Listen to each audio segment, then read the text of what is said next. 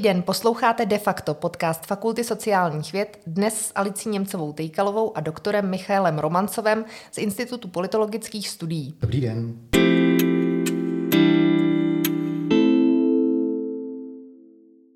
Pane doktore, vy teď patříte mezi nejznámější a nej oblíbenější hosty nejrůznějších diskuzních pořadů vzhledem k vaší specializaci. Eh, vy jste specialista eh, na politickou geografii, ale eh, konkrétně samozřejmě i na vztahy s Ruskem a vůbec Rusko jako takové. Je něco, co vás překvapilo v tom dění? Upřímně řečeno, mě překvapilo to, že Rusko skutečně použilo fyzickou sílu způsobem, který už eh, jaksi nelze omlouvat, nelze kamuflovat. Už to nebyl ani rok 2014, už je to natolik uh, viditelná velká invaze, že ani Miloš Zeman ji není schopen nějakým způsobem uh, omlouvat. To mě překvapilo, protože Rusku to přináší aspoň zatím prostě samá negativa, jako kdyby už jich předtím nebylo dost. Nicméně v okamžiku, kdy se rozhodli, že sílu jak si použijí tváří v tvář celému světu nebo celému světu na očích, tak ty další věci samozřejmě, že jsou překvapivá místa, kde se to děje, ale jinak na tom bohužel nic překvapivého není. Prostě všechna ta zvěrstva, ty hrůzy a lži, kterými je to komentováno, které vidíme, tak to je bohužel e, něco, co je ruskému e, režimu už řadu let vlastní, čili v tomto ohledu to žádné překvapení není. Já se vás ptám na překvapení, proto, protože vy jste spoustu těch věcí, které se skutečně odehrály, svým způsobem prognozoval. Vy jste dlouhodobě upozorňoval na to, co se v Rusku děje. E, ostatně čel jste za to e, poměrně silné kritice, nejenom z akademických, vlastně, ale i z politických kruhů. E, jaké to je teď, když se ukázalo, že jste měl pravdu? Z toho ani nejde mít radost. Nejde, je to smutné, protože, protože jednak umírají lidé, my máme doma eh, jednu paní z Ukrajiny, ta má vlastně syny ve stejném věku, jako jsou eh, naši kluci. A my tam prostě máme domů paní, kterou jsme před třemi týdny samozřejmě neznali, eh, která denně komunikuje prostřednictvím telegramu, respektive sociálních sítí se svými dětmi, které jsou obě na frontě jako kež bych pravdu neměl, kež by se ukázalo, že Rusko je normální, standardní stát, kde lidé prostě žijí své běžné životy a nalézají radost někdo ve sportu, jiný v umění, třetí ve vědě a, a čtvrtý třeba jenom v tom, že má jako pořádnou práci a, a spokojenou rodinu. E, jak si byla by to velká paráda, e, ale bohužel prostě to tak není a bohužel se ukázalo, že to, e, co jsem tam já, a já jsem samozřejmě nebyl jediný, já jsem byl jeden sice z poměrně malé, ale přesto jako ne úplně nepočetné eh, skupiny lidí tady u nás, jako v Evropě nebo ve světě, je nás takových samozřejmě daleko víc. Kdo na tohle to upozorňovali, já primárně tou, jaksi, nebo z toho úhlu pohledu, ke kterému mě vybavilo eh, moje, eh, moje studium a můj celoživotní zájem o Rusko, to znamená primárně optikou toho, jakým způsobem se v posledních letech proměnil ruský politický systém a jakým způsobem tom, co chtějí dělat, eh, začali eh, vlastně veřejně vystupovat ti nejvyšší představitelé ruského režimu. Česká republika měla v době, kdy byl prezidentem Václav Havel, poměrně eh, silný ten lidskoprávní trek, abych použila oblíbené slovo. Postupem času se to výrazným způsobem rozmělnilo a dostali jsme se mezi státy, které se na té nejvyšší politické úrovni ne vždycky ví za lidská práva, byť někdy spolu nesouhlasili prezident a vláda a tak podobně. Mm, myslíte si, že tahle smutná událost, válka na Ukrajině, může být určitým zlomovým bodem, kdy se zase posuneme mezi ty země, které se bíjí za lidská práva? Může, na druhou stranu je zapotřebí si uvědomit, že e, naše zahraniční a bezpečnostní politika se vlastně po celou tu polistipadovou e, dobu vyvíjí v takovém zvláštním institucionálním nastavení, že vlastně my jsme většinou měli e, ty zahraniční politiky tři. Jednu dělal Hrad, jednu dělal ministerstvo zahraničních věcí a třetí dělala vláda nebo úřad vlády. Sice se podařilo dosáhnout nějakého základního koncenzu, který zaplať pambu zatím drželi všechny české vlády a to je tedy, že jsme součástí Evropské unie a Severoatlantické aliance, ale pak vlastně těch jaksi rozdílů a rozporů byla celá řada. A ono nejde, nebo problém není v tom, že jsou rozpory, to je něco, co k fungování demokratického, eh, jaksi politického prostředí, eh, jaksi patří. Je to vlastně viditelný důkaz toho, že to prostředí je pluralitní, čili v tomto ohledu zaplať pámbu za to.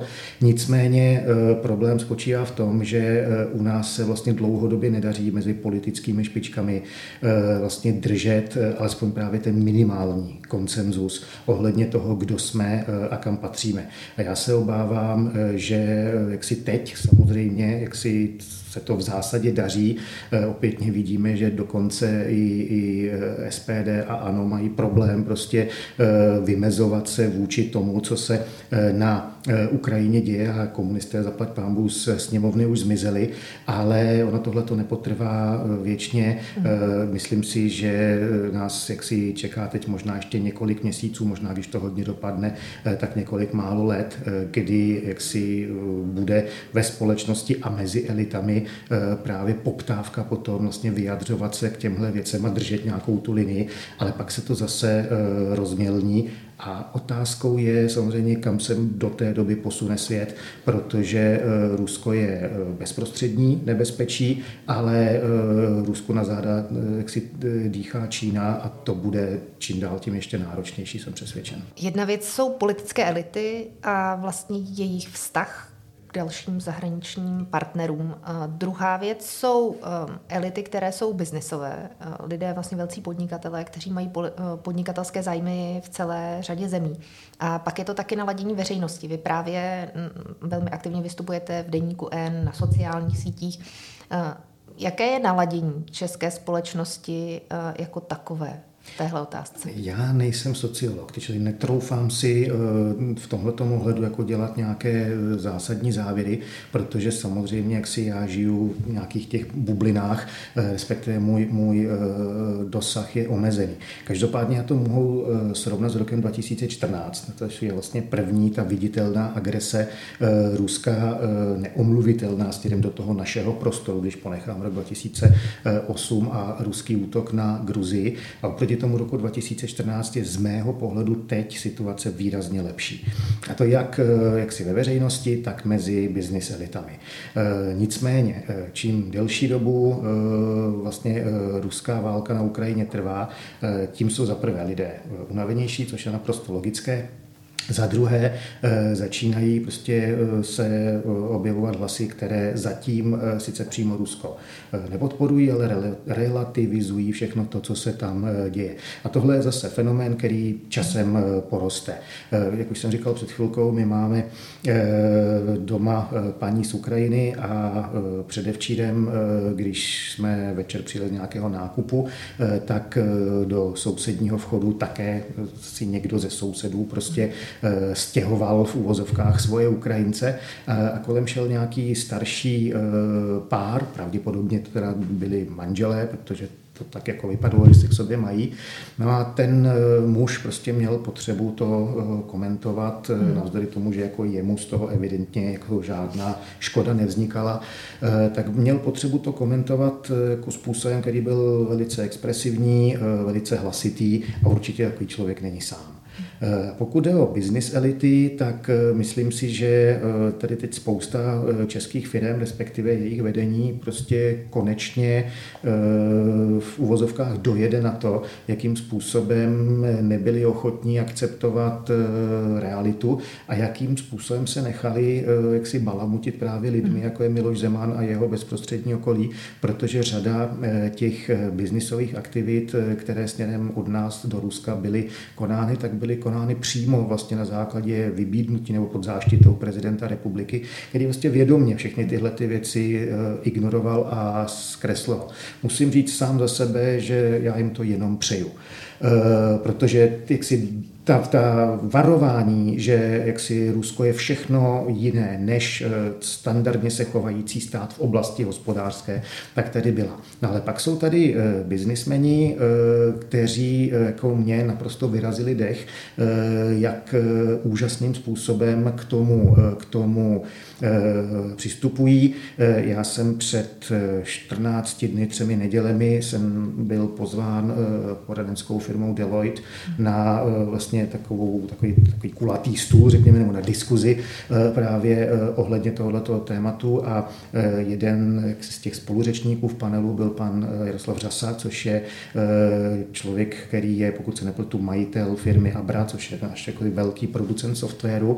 A prostě já před ním musím smeknout, jakým způsobem on jak si to téma uchopil, pojmenoval, ale zejména jakým způsobem se vůči tomu vymezil. On prostě prohlásil, ano, my jsme v Rusku také dělali biznis, prostě naše firma tam má své klienty v okamžiku, kdy vtrhli na Ukrajinu, tak a to je třeba věc, která mě na, kterou já jsem na tom jeho vystoupení obrovským způsobem ocenil. Říkal, my jsme prostě firma, která funguje v právním prostředí, to znamená, my jsme v ten okamžik oznámili našim klientům, že končíme, tam je výpovědní lhůta, která je standardně tříměsíční, to znamená, my vám budeme poskytovat ty služby ještě tři měsíce, ale pak si hledejte někoho, někoho jiného. A to je eh, jaksi něco, co je obdivuhodné a zase, on zase nepochybně není sám.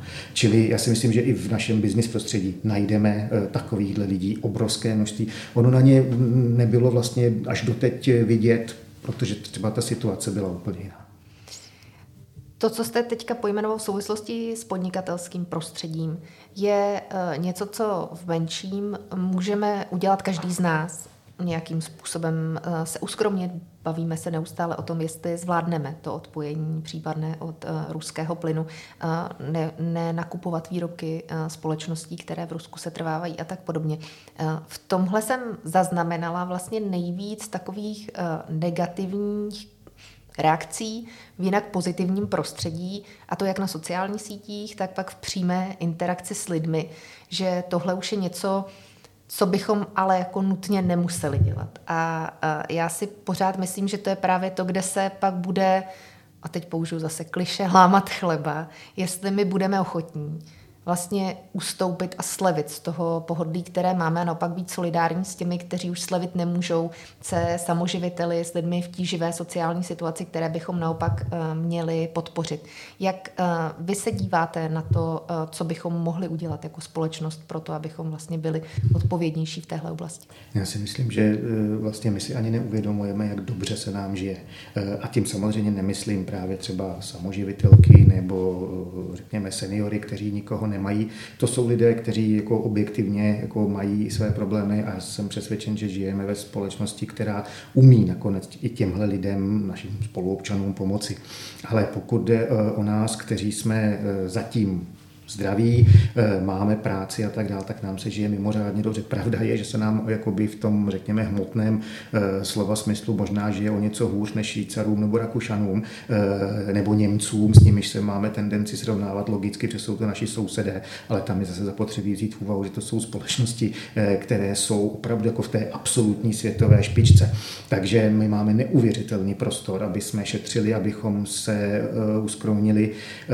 No to sice není nic příjemného, toho, ale upřímně řečeno, tak co, no, tak jako já za sebe e, nemůžu k tomu jako nutit nikoho jiného, ale já prostě jaksi celoročně spím pod tou nejtenčí peřinou, kterou jako mám k dispozici a to jako doma v ložnici máme něco mezi 15 a 19 stupni, no tak si vemu prostě jaksi tlustší deku za předpokladu, že v zimě eh, nebude jako plyn nebo budu spát ve spacáku. To všechno je výrazně jako lepší, než abychom museli být někde ve sklepě, aby eh, my na frontě eh, někoho zabili, aby mi znásilnili a teď je úplně jedno, jako matku, manželku, dceru, protože jak si ruští vojáci to berou stejně jako jejich předci za druhé světové války, prostě jak si z jedné vody na čisto, jak se říká. To je jaksi alternativa, která jaksi pro mě například je naprosto jednoznačná. Já chápu, že ne každý to má takhle, ale od toho konec konců máme politické elity, aby se snažili i tohleto téma směrem k veřejnosti komunikovat. Budou na to mít odvahu? Já jsem zatím v tomto hodu mírně optimista. Domnívám se, že ano, protože eh, já zase nebudu to nikterak tajit, já mám po strašně dlouhou dobu jaksi v čele eh, této země vládu, jejíž jaksi té hlavní koaliční síle jsem dal svůj hlas a za mě si naše vláda vede velice zdatně. Neříkám, že nedělá chyby, chyby děláme všichni, dělá je i naše vláda, ale rozhodně já jako občan jsem v tento okamžik s výkonem naší vlády spokojen. Ale co je možná ještě důležitější, vlastně já si nemůžu vzpomenout, jak je to dlouho, co jsem byl jaksi objektivně nejen spokojen, ale v jistém slova smyslu by se dalo říct hrdý na to, jak vystupují premiérem počínaje a posledním ministrem jeho kabinetu eh, konče, protože si myslím, že mají v tento okamžik naprosto jednoznačným způsobem prostě nastavené priority a myslím si, že to je správné a že to je v pořádku. Tuhle část já vůbec nerozporuju, ale spíš mi jde o to, eh, budou volby, na podzim nás eh, čekají vlastně ne, ne, ne nevýznamné volby a to je věc, která takovéhle téma, které vede k tomu, aby se někdo uskromnil, aby si utáhl opasek, když použiju tu frázi opět eh, z kampaně, eh, kterou měl Václav Klaus kterému by se to určitě v tomhle případě hodně nelíbilo, kdybychom se uskromňovali zrovna k tomuhle politickému tématu, tak si myslím, že to může být i rizikové z hlediska právě toho, jaké budou pak výsledky voleb jako takových, protože úplně s vámi souhlasím i s v tom, že si myslím, že ne všichni jsou stejně naladění ve společnosti k tomu vlastně, aby tohle eh, akceptovali. Proto jsem se ptala na tu odvahu. Nicméně budeme doufat, že eh, si to u nás všichni dobře spočítají, že je to výhodnější. Určitě máte, určitě máte pravdu a eh, jak si, kdo se bojí, nesmí do lesa. No? Takže já zatím eh, z úst vládních představitelů ty výzvy k tomu, že musíme být solidární, že se musíme uskrovnit, že se nesmíme bát, eh, zatím je slyším. A ono upřímně řečeno, ten strach má spoustu dimenzí. Jedna z dimenzí strachu je právě to, že vlastně ti, co nás vedou, by se teď mohli leknout a mohli by jaksi začít rétoricky couvat z těch pozic, které eh, zaujali teď. Eh, pokud to udělají, taky se jim to vymstí. Čili já předpokládám, že oni prokáží vlastně svou odvahu a tím eh, snáze potom budeme moct být odvážní i my ostatní.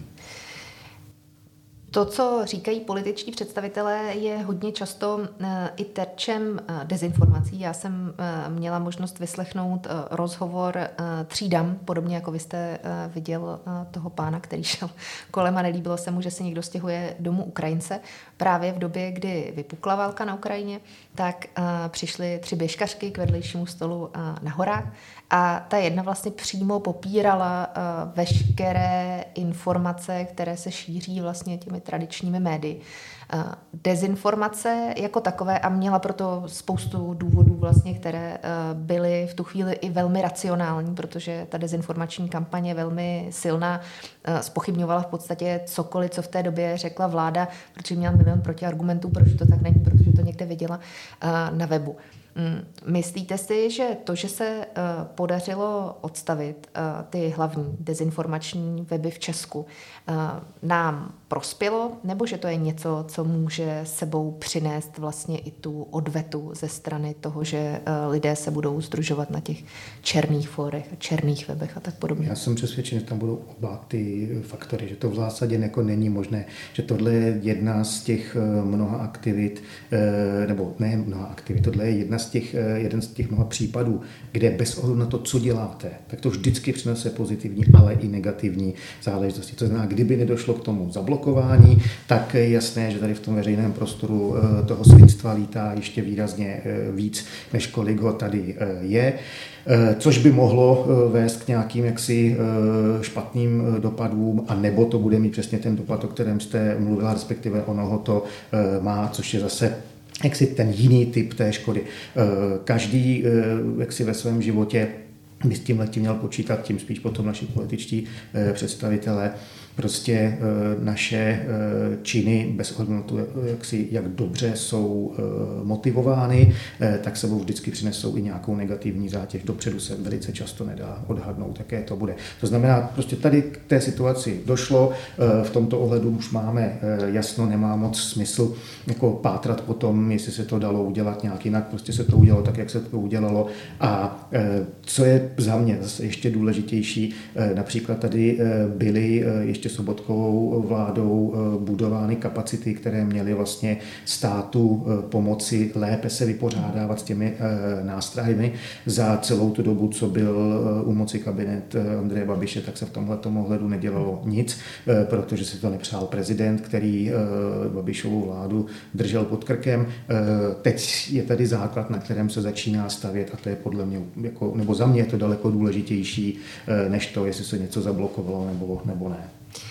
Teď jste uh, zamířil přesně na téma, uh, kterému jsem se chtěla věnovat dál, a to se týká právě hybridních hrozeb a naší připravenosti uh, na hybridní hrozby, protože když vlastně vzniklo centrum, které se mělo věnovat hybridním hrozbám, tak bylo od začátku velmi podvázané, protože se neustále řešilo svoboda slova, jak to má vypadat a co je tedy důležité a co je dezinformace a co není a tak podobně. Máme v Česku kapacitu lidí, kteří jsou schopní čelit hybridním hrozbám a pomoct naší společnosti čelit hybridním hrozbám? Já jsem přesvědčen, že ano, eh, ale ten stát o to musí mít zájem. Ono se to totiž týká ale úplně libovolného tématu, eh, který máme. To je, eh, jak si máme třeba problém, že jsme na půdě fakultní, respektive univerzitní, máme tady jaksi desetiletí problém s naším školstvím. To víme, to není nic jako nového. Zatím prostě ten, kdo má tuhle agendu jako skutečně ve svých rukou, to znamená vláda, tak zatím žádné české vládě prostě to nestálo za to, aby se e, s reformou školství něco stalo. Mimochodem taková reforma by podobně jako ta zahraniční politika musela být e, skutečně důkladně e, projednaná, protože to není téma pro jednu vládu, jedno vládní období, ale to je minimálně na jednu, na jednu dekádu, aby to vůbec začalo, začalo fungovat. A to se prostě nestalo. Myslím si, že v tomhle ohledu je obrovský dluh dluh eh, všech českých vlád, to se netýká jako levicových, jako jestli jsem eh, příznivcem levice nebo pravice, prostě všechny české vlády v tomhle z tom ohledu eh, z mého pohledu prostě nebyly schopny se chovat strategicky, vlastně uvažovat v nějakém dlouhodobém, no co dlouhodobém, vlastně většinou ani střednědobém horizontu. Vy jste působil na gymnáziu Voděracká. Jaké to bylo na střední škole? Eh, na střední škole to bylo úžasné. Eh, ono, já jsem tam začal učit v roce 1991 a v roce 1988 jsem na tom samém gymnáziu maturoval. Čili já jsem se tam dostal vlastně zpátky za dva a půl roku, eh, což bylo možné jenom proto, že do toho prostě přišel listopad 89 a vlastně začínalo se tenkrát od nuly. A tehdejší paní ředitelka, paní ředitelka Horníková, což byla jaksi moje paní profesorka z doby, kdy já jsem tam učil, tak se stala ředitelkou právě po, po listopadu a e, když e, se dozvěděla, že já jsem tenkrát akorát začal čerstvě studovat politologii, která se objevila jako úplně nový e, předmět, tak mě oslovila, jestli bych tam nechtěl mít vlastně výběrový seminář pro maturanty s tím, že by se mohli připravovat na něco, co tady do té doby nebylo. No já jsem na to kývnul a pak jsem tam vlastně zůstal 15 let. A já na to vzpomínám prostě jako s láskou, bylo to, bylo to skvělé. Pak to skončilo skončilo, protože mezi tím jsem začal eh, učit i tady eh, a po nějakou dobu to šlo kombinovat a prostě pak se ukázalo, že už je té práce moc, tak jsem jedno muselo jít stranou a stranou šlo gymnázium.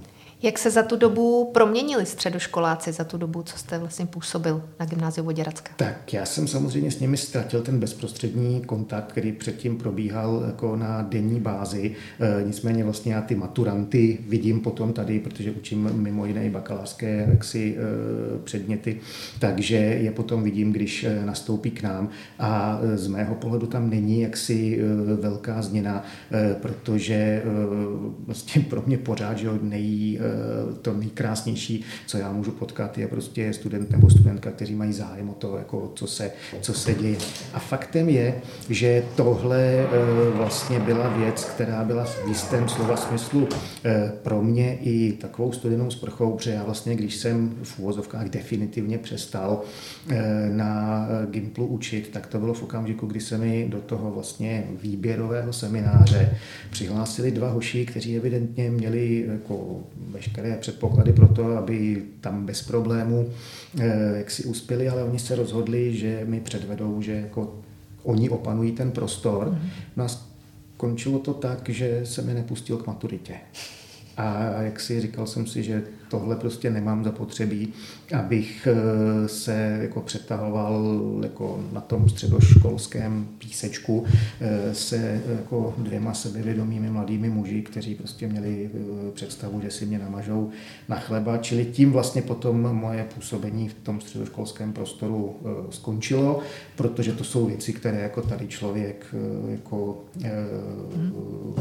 prostě neřeší. No. Takže oni mě nepřetlačili, dopadlo to museli si zopakovat celý čtvrtý ročník, což kvůli, říkám, výběrovému předmětu eh, mě přijde být strategie, která jako fakt eh, nemá ani hlavu, ani patu, ale tak se mi poslal do toho čtvrtáku znovu. No, stalo se. Víte, co s nima dneska je? Co pak e, Nevím, co s nima úplně je, ale jeden z mých eh, kolegů, eh, absolvent tady naší fakulty a můj kolega dneska na Metropolitní univerzitě, Jakub Charvát, tak ten s nimi chodil do ročníku, tak vždycky, když mají třídní sraz, tak mě prý velmi srdečně pozdravují tak možná jste jim dal cenou lekci do života, díky které to úspěšně přežili. Eh, je to možné, přiznám se, že mě to mrzelo a mě to právě na eh, určitou dobu jako znechutilo vůbec jako to, to, to prostředí, protože říkám, nedávalo mi to, nedávalo mi to smysl. Eh, já jsem se nikdy nesnažil jako by tlačit věci na sílu, mě spíš jako baví, když to, co se snažím studentům předat, když jako to někoho zaujme, zatím se zdá, že se to daří, tak dáli pámbu, tak to ještě pár, pár let potrvá. Přeju vám, ať narážíte na samé studenty, kteří mají zájem a, a chtějí opanovat pozitivně prostor, nikoli negativně. Držím vám palci ve vašich dalších aktivitách a děkuji, že jste si na nás udělal čas. Naschledanou. Já děkuji za pozvání a přeji a za přání a přeji příjemný zbytek dne, respektive hezké dny nám všem. Díky a naschledanou.